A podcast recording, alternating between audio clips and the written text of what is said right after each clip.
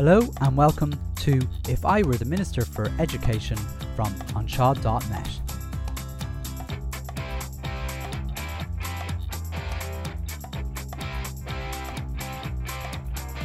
Episode 15 Standardise and Centralise ICT. Teachers often tell me that they aren't great at technology. I never really understand this because, in all aspects of their life, they use technology all the time. I mean, I can see them scrolling through emails on their phones, talking about things they've bought online, everything from clothes to holidays. I see them taking selfies and sharing them on Instagram and other social media. I see them researching news online, watching films on Netflix. And most of them can do way more than I can. For example, if you ask me to download a film from the internet, I actually don't know how to do it. Now, I'd probably have a bash at it, but I definitely wouldn't be able to do it without Googling how to do it. Like, in reality, all teachers these days are well adept at using technology. I mean, a number of years ago, we used to have a concept called the digital divide. It was a it was a concept really that there was the pre um, the time I suppose a divide between two age groups, where one age group was uh, the pre-internet generation, and there was the uh, next generation, it was the post-internet generation, and there was there was definitely um, a problem there for uh, then, but that's finished now. Or anybody who's in the teaching prof- uh, profession is on the other side of the digital divide. Um, I suppose in reality, um, what I think what they might mean is they don't really know how to use technology in the context of education, in the context of pedagogy. They haven't discovered the power that technology can actually add to a lesson. And the thing is, they aren't alone. The vast majority of teachers that use technology aren't actually using it to enhance the pedagogy. They tend to use it as a replacement to something that was that had already been done before. So, for example, we look at interactive whiteboards. They were simply they weren't they, were just simply a replacement for blackboards. They didn't they didn't particularly enhance them pedagogically. Now they enhanced them by making them uh, making them more cool, I suppose, and shiny. But they really simply didn't change the um, the pedagogy. Um, in fact, you'd nearly argue that they made pedagogy worse. Um, and I'm going to give you a quick example of what I mean by that, uh, just to give you a little bit of a context.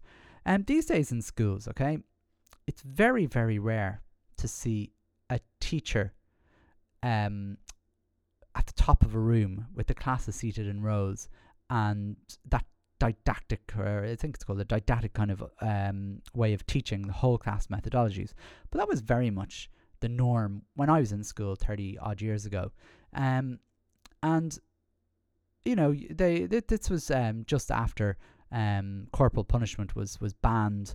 Um, so teachers' uh, ways of of discipline, and I suppose in a way, was shouting or embarrassing or humiliating and all that kind of stuff. And one really good way of doing that was to um, bring um, children up to the blackboard uh, to do some sort of a, a, a puzzle. Now, I remember one of my first experiences of junior infants. I, am remembering it now. Actually, in a previous episode, I I remembered some uh, some days I had in junior infants, and I, would forgotten about this one.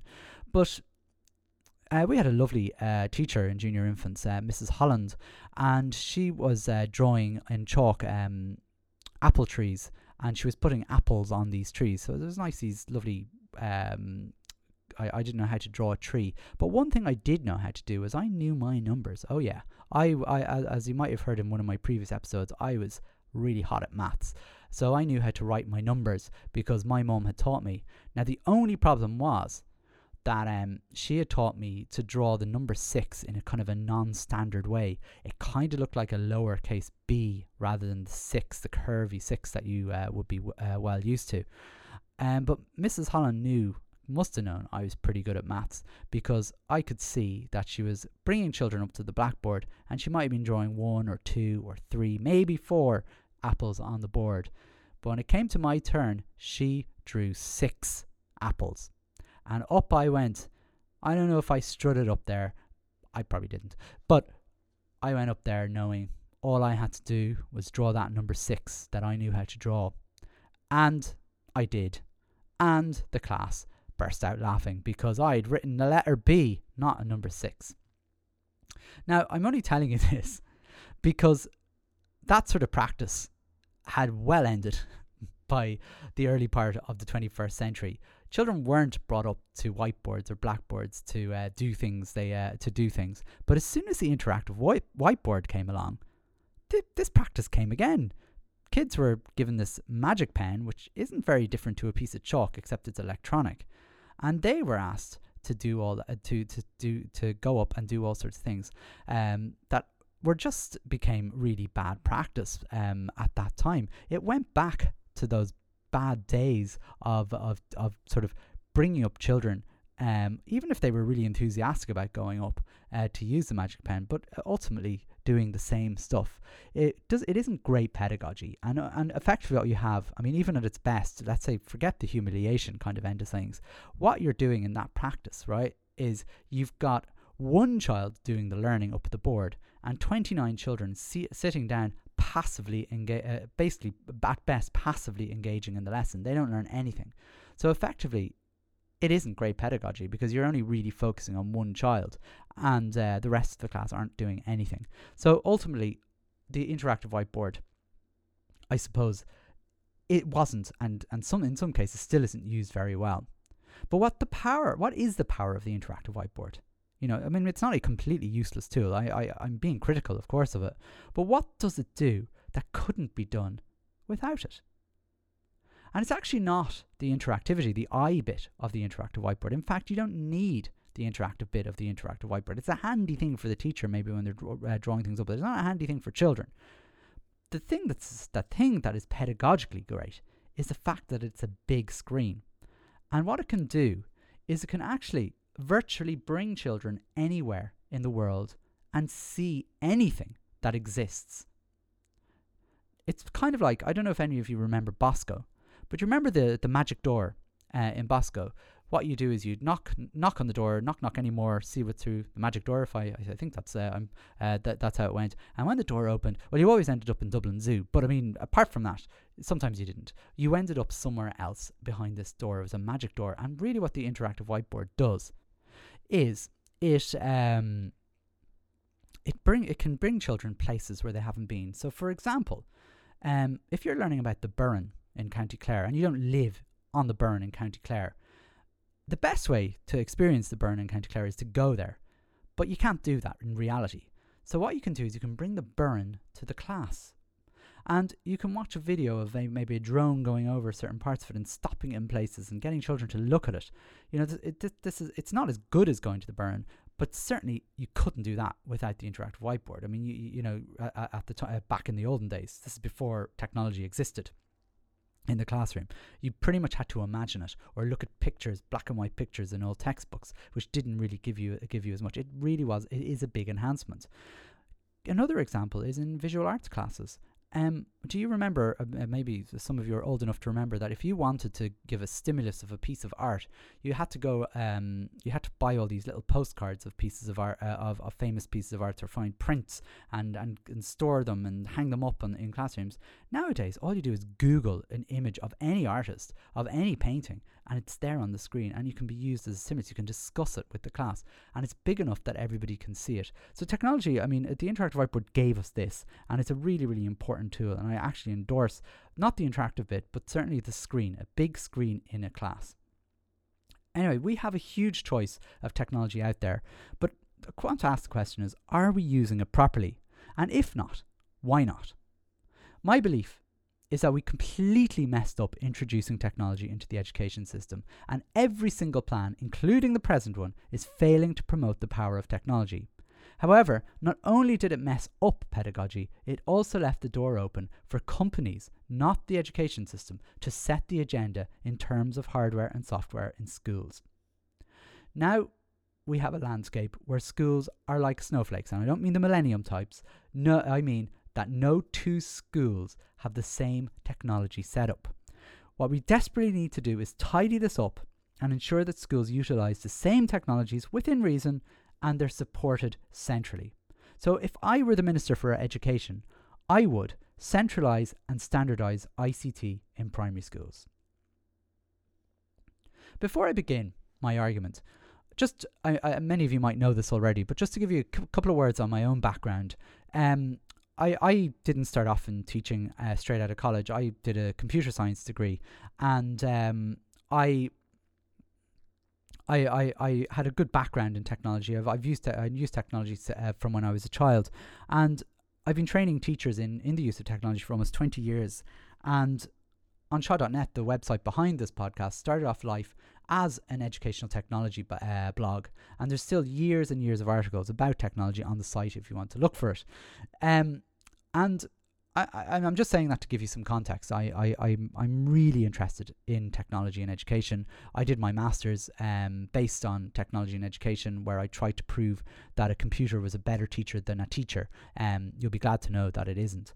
Um, but um, I, I really, really do have a keen interest in uh, in educational technology and always keep a close eye on what's going on. Um, for those of you uh, who may not have uh, listened to a previous episode of uh, the podcast, it's episode three, which is also based on technology. I think it's important as well to contextualize the history of technology in Ireland and why it is where it is uh, now. And as I said in episode three, we're gonna. I just want to briefly look through it. Syntax error after syntax error. Sorry, that's very geeky. Um, so uh, just uh, I'm not going to go through the, the, the long version of what I what I did in episode three. You can do that, but basically, um, if one can trace the the roots of technology in education back to 1973, which is a long, long time ago. Uh, so over almost uh, 45, uh, actually over 45 years ago, and uh, it really, although there was um, technology in use, sort of then, it was really in the 80s. Um, there were BBC Micros around a little bit in the 90s when the PCs became popularized. It really wasn't until 1997, so about 25 years later, with the IT 2000 project. Uh, from the government, um, every school uh, uh, at this IT uh, IT 2000 project got a uh, a new a new computer in their staff room, um, but and basically then there was training provided uh, and unfortunately this is where the first big mistake was made they were trained they trained teachers not in pedagogy but they trained teachers how to word process I, I don't really understand that. Uh, but anyway that's that aside. Um, and basically the problem then after that was there was no other plan. And by 2005, so eight years later, uh, a report from the inspectorate uh, said that only 4% of teachers use technology in their classroom. Um, in a, on a daily basis, which is very, very low, obviously, as you know, considering that today I would say about 100% of teachers use technology in some way in their classrooms every day. Most classrooms mm, certainly had a computer at the back of the room, but it was usually covered by a tablecloth, as I've said before. The big, big moment came in 2008 at the IPPN conference. And it, as I, I, I was called it, uh, I've been uh, calling it the Trojan horse of technology and education. It was the interactive whiteboard, and it basically changed everything. Uh, if you looked at computer use pre 2008 versus computer use post 2008, you wouldn't believe the difference. And basically, um, uh, the IPPN invited a company, Primed, uh, at the time to showcase the interactive whiteboard to principals, and principals went nuts, going, I must have this magic board and I must have it now. And basically, for the next uh, five to six years, every school in the country did whatever they could do to get an interactive whiteboard in every single classroom because the government weren't funding them. They did everything to get them. And I mean everything. the amount of cake sales, the amount of Who Wants to Be a Thousandaire, probably not Who Wants to Be, or whatever the popular show was at the time, uh, to get them was unreal. However, the problem with this was the interactive whiteboard wasn't something on the government's agenda. Um, in fact, the um, agency, the N- I think they're oh gosh, it's amazing how you forget. I think they were called the NCTE. They're now called PDST Technology and Education. I'm, pretty sure it was the NCTE at the time. Was was uh, was telling teachers, um, was advising teachers not to get interactive whiteboards. It's weird how right they were, to be honest with you. Although they were wrong in other ways, um, but uh, that they were better off not getting interactive whiteboards, but getting just projectors. But ultimately, the, it was too late the tide was too fast and everybody wanted them. And unfortunately, what this meant was the government or the uh, technology agencies in the government were behind what schools were actually doing. Um, or ahead, depending on your context, but definitely behind what was happening. And what it did was it let companies lead the agenda for educational technology, not the Department of Education. Um, since then, very little has happened. Um, in terms of funding. Schools definitely had to get networked, and uh, when and it, about 2009, the internet was available in all schools, um, and um, various roadmaps from the government were developed, and all of them failed. Various procurement plans were developed, and they were completely ignored by schools. And basically, by 2010, no two schools looked the same, and ICT was a completely haphazard thing the recession basically uh, killed off all the smaller businesses as well. Uh, but the uh, recession also lost schools one of its most important resources, which was the ICT advisors in the education centres. Um, and this was a terrible tragedy. The other thing in education um, was the drop of Microsoft's monopoly on education. Apple came along with an iPad, Google came up with Google Apps for Education or G Suite now, and schools had new choices for hardware laptops, tablets, Chromebooks. They had Microsoft Office and Google apps, and it made things really complicated. Um, and certainly in the last couple of years, um, there are lots there's lots more choice and lots more companies vying for the education space. And the trouble is, there's no proper advice at government level for what to do because they all do their own thing well. Um, unfortunately, for about 10 years, there was zero investment in technology and education. And um, after that, there were one off grants. Um, in fairness, uh, from about 2017, schools have been guaranteed some sort of money, uh, and it is helpful, but there's so much to on, uh, catch up on. We're so way behind. So, a little bit of history there just uh, for those of you who may not have uh, tuned in to previous episodes i've tried to keep it as short as i can um, but it has taught us that the government didn't plan for technology properly and when they finally came to the table they were already too late in 1997 uh, by 2005 um, they were probably already 10 years behind everyone else in the developed world, and the lack of investment in infrastructure such as broadband and technical support has effectively kept us way behind everybody else. And for some bizarre reason, the government have invested in fast broadband. It's uh, sorry, fast broadband at second level, but not a primary level. I, I don't understand that. But anyway, that's not for this episode. However, the only reason we're still not in the dark ages is that schools, like I said, along with businesses, took on technology themselves and they made the best of a really bad situation. Because there was no funding, there was no problem for schools because they had cake sales and at the time they also had Tesco vouchers. I've forgotten about that, and uh, they helped pay uh, for the technology that schools so badly needed um, and wanted. So really, where has this left us? Well, to be honest, it's a total mess. Um, because the government was so late to the table when they got there, um, um, things were I, I don't know irretrievable maybe a little bit I don't maybe that's harsh but anyway when anyway when they finally got there um, they also completely messed it up um, because initial training was terrible. The focus of early training was all on computer skills rather than pedagogy. And even today, if you ask principals at ICT, they're always you, you'll always hear them say, not always, most of them must be interested in coding, iPads, VR headsets, which are all fine. But the problem is they're not looking at the pedagogy behind them. It's all about coding by numbers, so copying down bits of code and co- coding pieces, usually in Scratch, which in a way is like um, teaching art through paint by numbers long lists of apps that are loosely connected to education. For example, I I saw I saw several lists. It wasn't just one list, but it certainly was associated with the government, recommending a game called Cut the Rope to support the SESE curriculum. It's a game. and It is not. It, it's it's so loosely connected. Uh, it's not even connected to the SESE curriculum. I mean, just because it teaches, it doesn't even teach angles. You use angles maybe to win the game, but it's not a. Anyway, uh, and anyway, VR is probably just the new Bosco uh, magic door that they haven't really figured out what to do with. But it does look cool, which is all that matters.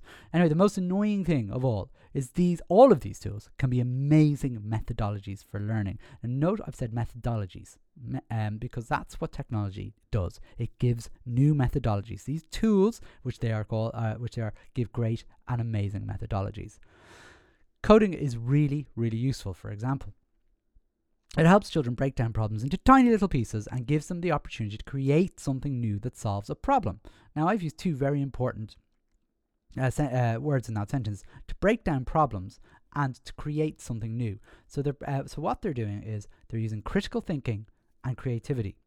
I'm going to give you an example of if you needed to teach someone who didn't know how to jump how to jump, how would you teach them to jump? You need to break it down into little pieces. And I know um, if people are doing physical literacy programs, that's what they do. Let's extend this further. How about you get a child to create a game that teaches a particular sound? Let's say the letter P or the sound Ha. I'm using a. Uh, I, I had to choose the letter P, of course, when I have a microphone that blocks out P sounds. So we'll try a different one. S. Uh, so what what could you do then to teach um the the sound S and all the different objects? What game could you make to do that? Take it further again. Let's try and create a classic video game Pac Man, Donkey Kong, whatever it is. Push it again further. Recreate a video game, but change one aspect of it, and so on. Can we see what we're doing here? The skill isn't actually the coding, because coding is easy enough once you know how to do it. The skill is in the new level of thinking. The thing is there are so many ways to code that it's overwhelming. You could use Scratch, you could use C++, you could use any kind of language you want. We need something standard for teachers, not the not the language. I'm not really interested in that. I'm not advocating and also not advocating making a curriculum for technology. In fact, if there's one good thing the government did, it was not to make ICT a curriculum subject. ICT is a methodology, so we need good standardized frameworks that fit into the actual curriculum and make sure that schools are doing it. It isn't a crazy notion, like not to, to do this, to make this framework that fits into curriculum. Aistear does this at infant level already. If you look at Aistear, that's what it is. Aistear isn't a subject. And when it's done properly, it's an excellent framework of methodologies that cover the entire infant curriculum through play. Now, in fairness, the rollout of Aistear has been terrible, but the actual framework is decent. But I hear you say, isn't there a digital learning framework out there? Aha. Yes, yes, there is. And while Aistear has been dreadfully rolled out, it actually is a very, very good framework. Sadly, the digital learning framework not only has been very poorly rolled out, it's also a dreadful framework. It is bland, it's verbose, it's vague, and honestly, I'd argue that it could be used as a framework for absolutely anything, not just technology. I'll just go through the six, um, I suppose, the six parts of this framework. The, it's the planning cycle.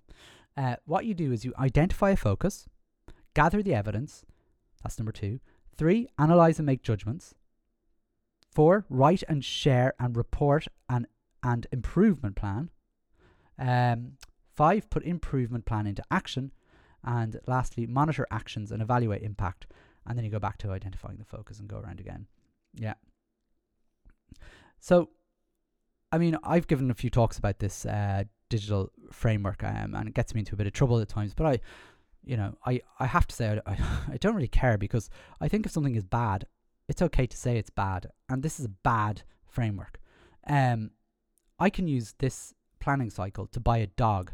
Um, and I often do the stories. You can, you, I may have done this already on, on, on a podcast before. I can't remember, but basically, I'm going to I'm going to go through how I buy a dog using the digital learning planning cycle. Okay, so one, identify I, I identify a focus. I want to buy a dog. That's my focus. Okay, I need to gather the evidence. I have money. I have space in my house and garden. I like dogs. I also want a dog. I have evidence. Now I need to analyze and make judgments. The above criteria seems good. So my judgment is it seems good. Okay. Um, I need to write and share a report and an improvement plan. So I basically you can take you can trust me that I've shared this. I've written a report outlining why I should buy a dog and how it would improve my life. And I trust me that I've done that and I've shared it as well. Okay. Next, I need to put the improvement into action. So I, I buy the dog. I've bought the dog. Um, now I need to monitor actions. Now the actions I'm monitoring, uh, my dog seems to be weeing all over the house, and he also keeps growling at me. Hmm. Okay. I'm going to still monitor actions here. I'm giving him uh, some CPD, um, dog training. Um, now I'm going to monitor the actions and evaluate the impact of these actions. My dog is no longer weeing or growling. This is good. So there we go. I've done that. Uh, so I've completed the six things. So I need to re-identify a focus. I think I will consider buying another dog. I look, you get the picture. I mean, you can use this for technology as well, but if you can use that for buying a dog, I don't know. It, it's so vague um, that um, that I think we need a better plan. There's also the, the other problem is that there's loads of key actions which are equally vague. Um, I, am not even going to bother listing them because they're they're, they're you you if you're not bored already, you know, I can guarantee you, you, you you'll switch off. And I honestly can't understand how it turned out this way because the solution is so simple. It's it's really simple. We need to standardize somewhat how we deliver technology in schools. And that doesn't mean that we you all use the same hardware and the same tools, but we can certainly use the same methodologies. If you went into two different schools, you're unlikely to see completely different methodologies of teaching maths or English or art or any subject, even if they might be using different tools. And it's similar for technology. We already know the methodologies, but we need to help teachers use them. And what are they? Well, they can be summarized in the four C's. I mentioned these before. They're, this is basically the 21st century version of the three R's creativity, collaboration, critical thinking, and communication. This is what ICT allows in ways that other methodologies restrict. They can't do them as well. And the current framework has six very, very vague planning parts. And my alter, I've basically developed my alternative framework. It, I didn't need a glossy booklet for it because it fits in three sentences. It's basically three focused questions. And here they are. What do we want the children to learn? That's step one. Number two, how can ICT support it? And three, where can I get the ICT? Now, I do get there's a problem with this framework because you know it's short. Um, but apart from that, all teachers, the actual biggest problem is all teachers can definitely answer question one. What do we want the children to learn? But can they answer question two? How can we get ICT to support it? After all, I've been arguing that we haven't been taught teachers how to use technology properly with a pedagogical angle. So I suppose at this point, you think I might have a suggestion to solve problem two. After all, isn't that the point of this podcast? And naturally, of course, I think I have a solution. And that is to get your champions in. And fully enough, this is already happening. The thing is, the solution's already there. At the moment, for example, there is a really interesting project happening and it's being supported by the government. It's the Digital Cluster Project. I don't think it's called the Digital Cluster Project. I can't bring myself to calling it anything else, but it's a Digital Cluster Project where groups of schools are working together on ICT projects. The projects are attempting to utilize technology in different ways, and this might be um, things like using Lego for constructionist learning. So, for example, to build a robot that can fetch small items using Lego pieces and programming, or there could be the use of sensors to measure weather patterns or wind speeds or all that kind of stuff and predict weather, or they could get a bunch of schools to collaborate online to create a number of lessons on a curriculum subject. That's that's our project. Um, anyway, it will be interesting to see the outcomes of this particular um, idea. It's been supported by the uh, by the government, and it actually isn't the first time this has happened. In 1998, there was a project called the SIP project, Schools Integration Project, I think is that what that stood for, and was probably the best use of technology where schools were showcased what could be done with this new thing called the internet. And it, it there was a range of different things like web quests, which sounds very old fashioned, to thin client solutions, which is also a little bit old fashioned, but also a super project led by Tom McFadden, which I think is probably the greatest uh, project done with ICT ever in uh, in this country. I, I don't say that lightly. We'll just delve a little bit deeper in how we can use my framework, the three questions, to actually make a difference. Because when we are introducing a tool such as a piece of technology into a lesson, we need to figure out how it can actually enhance that particular teaching point or learning outcome. And my first question in my fra- framework simply asks that question. So let's say, and I'm going to use the new primary language curriculum here. So let's say you want children to be able to respond to this following aim in the primary language curriculum please don't get too bored. Use coherent sentences of increasing complexity with correct tense, word order, and sentence structure, while using connectives and producing compound and complex sentences to elaborate appropriately. That is one of the first aims of the uh, junior of the infant part of the new primary language curriculum. I mean, I think it's a crap curriculum, um, but it's what we have. So we'll have to have a look at this really verbose and vague outcome and come up with what we actually want to teach. So let's just make it easy and see if we can get a child to give a short report of the news from his or her world. Okay, so basically that ticks the box of that particular um, long-winded uh, curriculum aim. How can technology help here? Well, for one, the child can record their voice, so we can establish whether or not he or she can do that using coherent sentences of increasing complexity with correct tense, word order. anyway, what do we need for this? Well, we need something to record their voice, a recording device, um, maybe a phone, or a laptop or something that records audio. Okay? Now, the next part is to get a video of somebody doing this and then share that with the world on an established website, which basically shows this is actually how you do that first point on the curriculum there. This is how you, this is an example of somebody doing uh, teaching oral English um, using the um, using an uh, using audio recording, uh, basically technology, and uh, uh, with a with a good pedagogical um, outcome.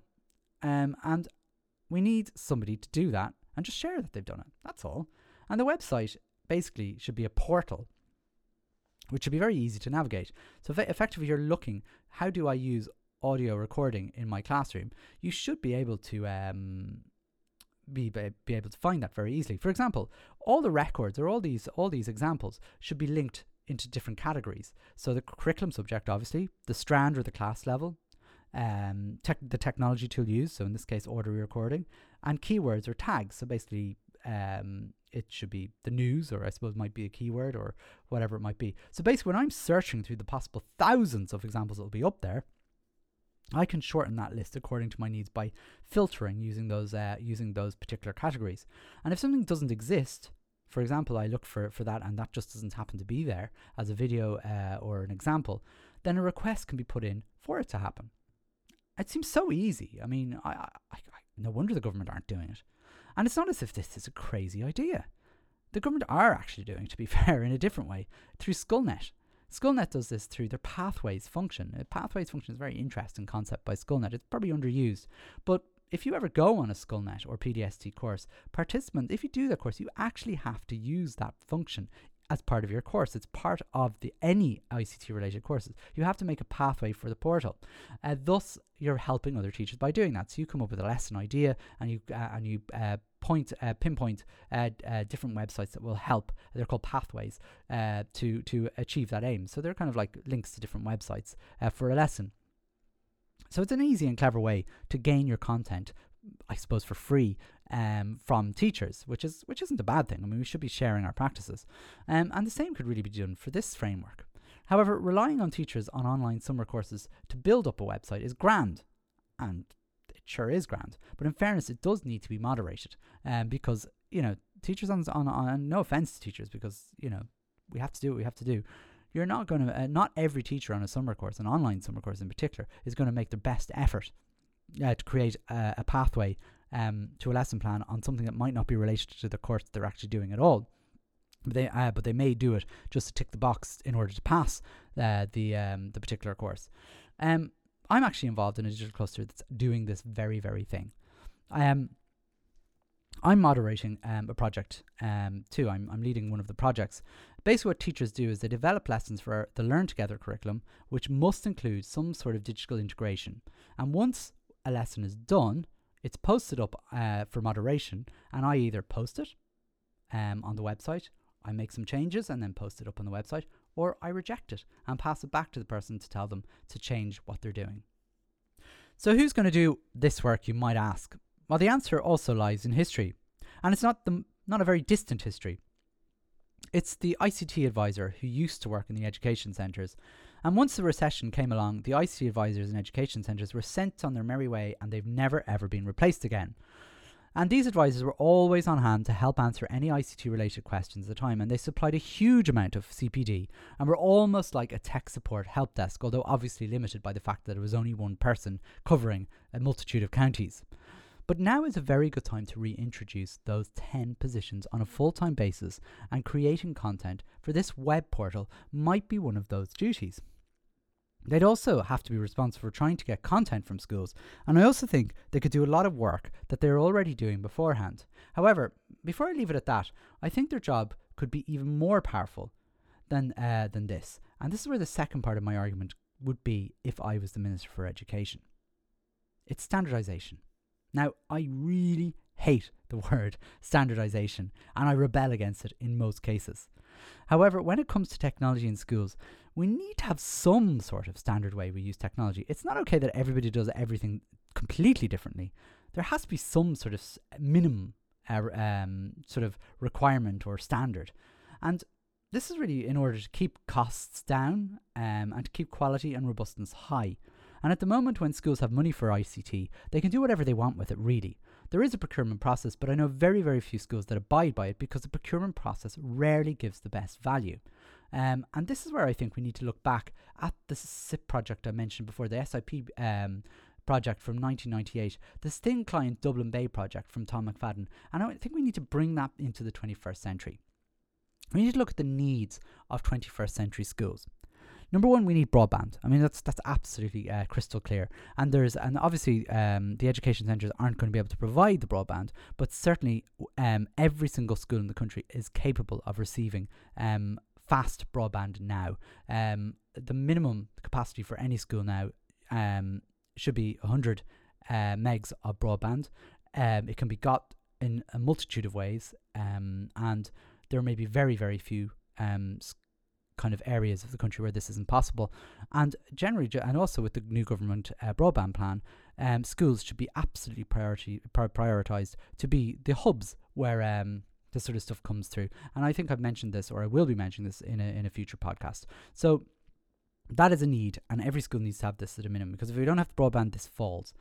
Um, next is um, what the Thin Client project also did was it had a central portal of software uh, that schools could just use. So basically, just I mean, for those of you who don't, if you just to summarize what happened was, uh, all schools had these things called dumb terminals. There was nothing on them. All they did was they connected up to the central server that was somewhere in a big uh, in a big office, I think. And basically, once they logged in, they were basically uh, once they once they turned on their computer, they logged into this server. So they were a client, a thin client of this server, and everything they saved actually didn't save onto the actual computer they were using. It saved into a big server somewhere else. It's very like cloud computing, what we know as cloud computing today most people don't save their work on their computer anymore. They save it somewhere on the cloud. And basically, what the cloud provides is different apps now. So when you look, at, when you actually do anything on Google uh, G Suite for education, um, you are basically using apps like word processor, spreadsheets, uh, something similar to um, uh, slideshows, I suppose, and, and various other things. When you're playing a lot of games, they're all online games. Um, so that everything is stored on the cloud. Basically, that's what it was doing, and that's still a requirement for schools. There would be a central portal of software available for schools to use. Um, we'd also need technical support. All schools require tech support when things go wrong.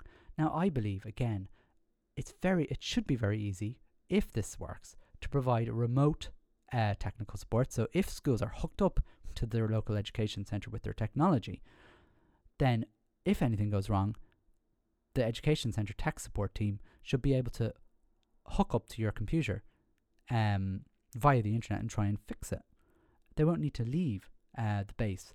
And if on the on the odd time, and, and, and this is not in all, uh, uh, this is in fewer of the cases, um, they they they may be able to uh, come to your school to fix uh, bigger problems. But most technical support problems can actually be done remotely and quite quickly.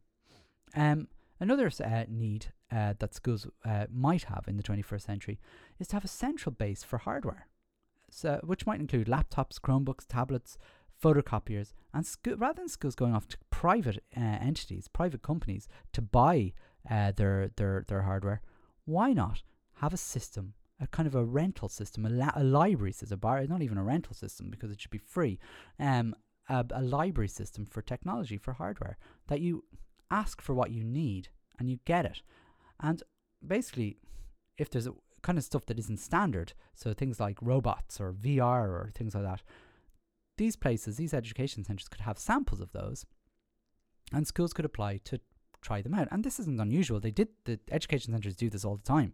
Um, I've uh, borrowed Lego kits from my local education centre several times, um, and uh, with no problem. So these are needs of 21st century uh, things, and obviously this requires people. Now I don't know how many people it would require in the education centre for this, but I don't imagine it would be loads of people. I think the technical support team would be the biggest outlay, but I can imagine that with remote support, most things can be resolved without leaving the centre. And bigger problems could be solved. Uh, even even bigger problems don't have to be um, a big deal where someone has to spend a whole day in a school. What they can do is they can arrange for um, if if they can't resolve it, could be a system where laptops or pieces of hardware could be um, swapped in and out by uh, b- uh, by the education centre. So, for example, um, the education centre could pop over to the school with a spare laptop, swap it in uh, for the one that isn't working, bring it to base, try and fix it, and then bring it back. Or it could be you could use some sort of postal system for a courier system for this kind of thing. I mean, sure, people will wait 48 hours, I think, for um for for a particular massive problem. I mean, at the moment, schools can be waiting for months before anything happens. Um, but Um, I honestly, I'd be happy to be to be trading my ICT grant every year for a scheme like this. That effectively, I have a library of stuff that I can get, um, and um, I can just get it when I need it, and if it breaks, I don't. I'm not. I I, I can always uh, get it fixed remotely, or I can get a swap in, swap out. It. But I'll never own any of the stuff. I don't really own it anyway because I'm a principal of a school. I don't own the hardware; the school owns it. Um, so look, anyway, I mightn't have. The other thing is, obviously, I'm not going to have full autonomy over what equipment I could have. But these days, almost, almost everything a teacher needs is basically an internet connected device of any type to do most of what they need to do. Okay, so let's say this is a goer. Let's say this is actually a solution that we have a centralized place for everything. Okay, so all we ne- we no longer have to buy our own technology. It's all in a central place. All support is rem- is done centrally. Everything is done centrally. So what do we do with all the equipment we already own? Okay, because obviously if we converted this tomorrow, all schools have loads of technology, and some of it's okay, like some of it's usable. Could there be some sort of program that we transition to this new system, and anything new that can be that that is gotten basically from from the education centres is basically gotten through the education centres, and anything bought outside of it isn't covered by the system. So basically, ultimately we'll have probably a five to ten year period where we'll have spare bits and pieces lying around schools. But effectively, once they're gone, there should be some system for removing them and use and utilizing them. Maybe sending them off to charities like Camara. Um, who, who might be able to uh, use the pieces of equipment, uh, even though they might be old. Um, but basically, after about five to ten years, every school should have access to the centralized system uh, for their needs. Now, how do we share what's needed for schools? Well, again, this will need a bit of input, but there's no reason why there shouldn't be a laptop for every teacher in your school. So you say, listen, I've 18 teachers in my school, you should get 18 laptops delivered. Um, I, I would think it's fair in a primary school anyway, at least that it, there should be a device for every two pupils in the school because again, we want them to collaborate. There's no point in everyone being on a one-to-one device. That doesn't make sense. So at least one between two pupils. So if you've got a 300 uh, pupil school, you get 150 uh, devices and schools should be able to choose uh, what devices they are. Um, I also think rather than us going off and renting out networked photocopiers, um, that again this should be this should be part of it. So for every six classrooms, I think that's fair, maybe, or for every corridor, I don't know there should be a networked photocopier printer, which again can be uh, supported by the local education centre. I also think there should be an uh, interactive whiteboard in every classroom, or maybe a projector, certainly in every classroom.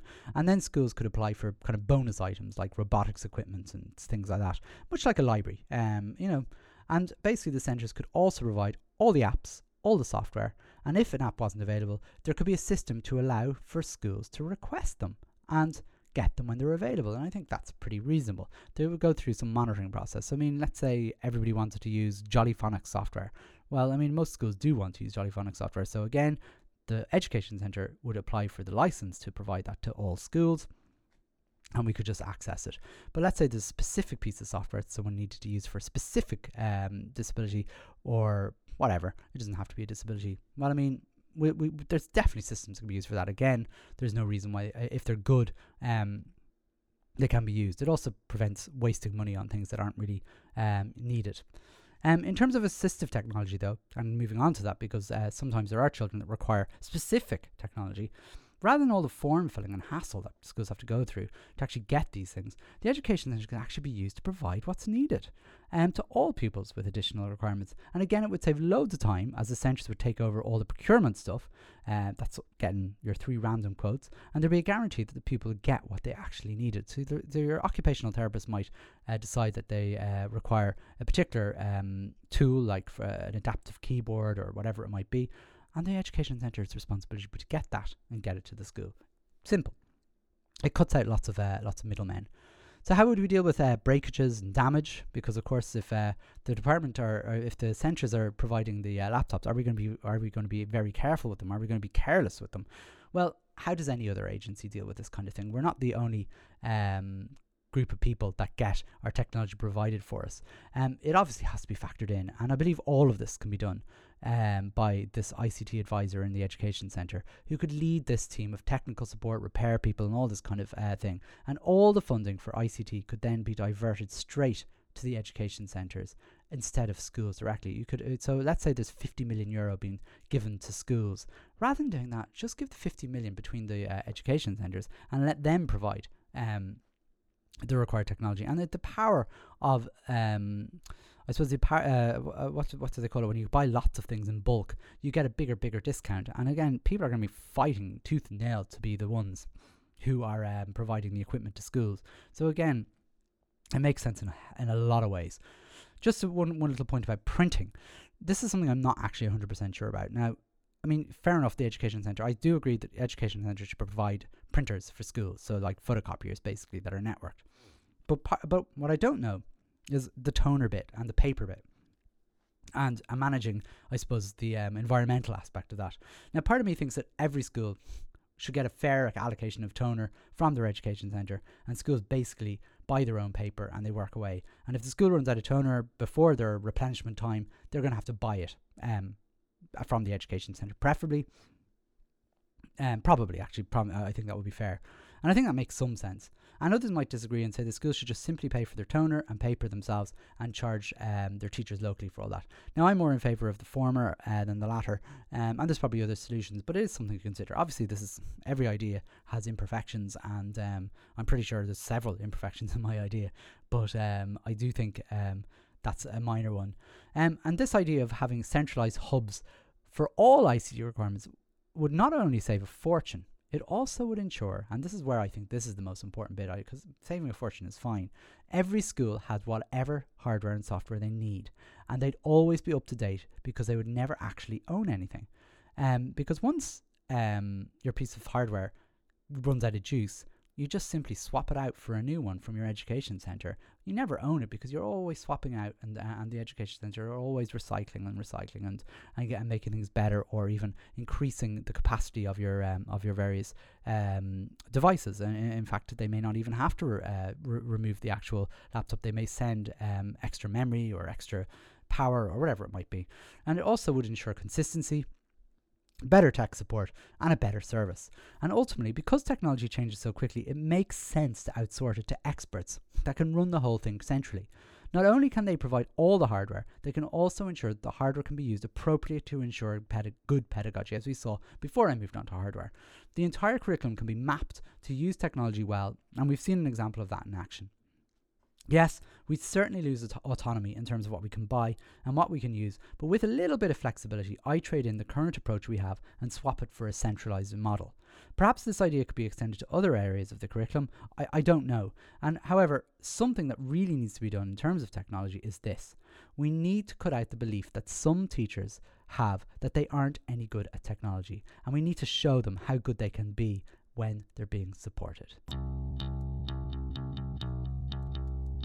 On next week's show, the Teaching Council released a document stating that teachers should ensure that any communication with pupils or students, colleagues, parents, school management, and others is appropriate, including communication via electronic media such as email, texting, and social networking sites. This was in 2012. The key word in that paragraph for me was others, because I believed it would mean that anything we posted online could be used against us in our private lives. And sure enough, on the 14th of April 2019, almost seven years after the day it was released, the Teaching Council published guidelines for teachers about appropriate social media usage. In next week's episode, I'll be arguing that we should allow teachers to use social media as they see fit and what I would do if I were the Minister for Education. As always, uh, thank you very much for listening. Uh, don't forget to subscribe to the podcast, whatever platform you're using. Um, I hope you enjoyed uh, this week's um, episode about uh, with a technological uh, sort of flavor to it. And um, we'll be staying with that flavor next week and uh, maybe moving on to something totally different the week after that. Anyway, take care and we will talk to you again next week. Thanks a million. Bye bye.